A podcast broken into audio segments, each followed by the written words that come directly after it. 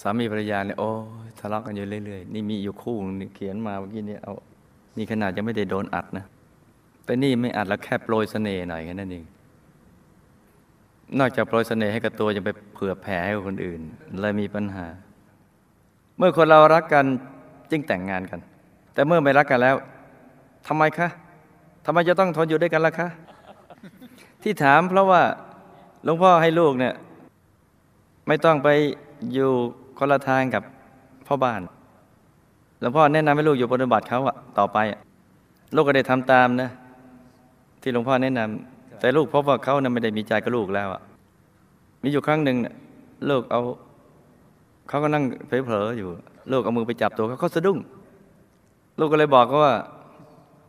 ที่คนอื่นจับไม่สะดุ้งนะ ที่น้องที่น้องจับสะดุ้ง ลูกเอ้ย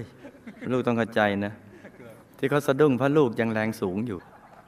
มันช็อตสิเพราะลูกมีไฟแรงสูงอะ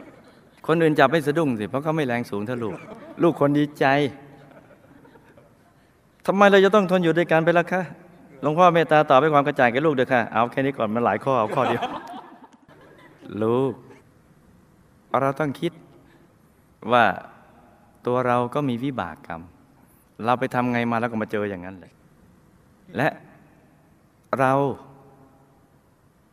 ไปเลือกพ่อบ้านมาเองนะ คนตั้งหลายพันล้านคนเนี่ย เทวดาก็มีมนุษย์ก็มี ลูกก็เลือกมาแล้ว แล้วตัดสินใจเอาเทพบุตรคนนี้แหละมาอยู่เคียงข้าง นี่ลูกเลือกเองนะหนึ่งมีวิบากสองเลือกเองสามคนที่เลือกมาเนี่ยมีกิเลส คนมีกิเลสก็ต้องทำแบบคนมีกิเลส ส่วนคนไม่มีกิเลสลูกไปเลือกเขาเขาก็ไม่เอา ลูกก็ต้องรู้นะลูกนะไอ้ที่ลูกไปเลือกเขามา คนมีกิเลสนะ คนมีกิเลสก็ต้องทำแบบคนมีกิเลส คนไม่มีกิเลสเขาก็ไม่มาอยู่ให้ให้ลูกเลือก ถึงเลือกเขาก็ไม่เอา นี่นะหนึ่งสองสามอันที่สี่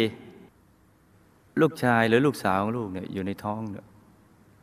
เราตั้งครรภ์ขึ้นมาเนี่ยเราเลี้ยงเขามากับมือ อยู่กับตัวเราตลอด โตขึ้นเขายังดื้อกับเราเลย แต่นี่พอบ้านเราไปได้เขามาตอนโตนะมันต้องซุปเปอร์ดื้อลูกลูกต้องคิดให้ดี เพราะฉะนั้นเนี่ยให้ไปหยุดซะหยุดใจแล้วปฏิบัติให้ดีเดี๋ยวเขาก็ อะ จะเลิฟลูกนะ ลูกเป็นสุดที่เลิฟของเขานะจะบอกให้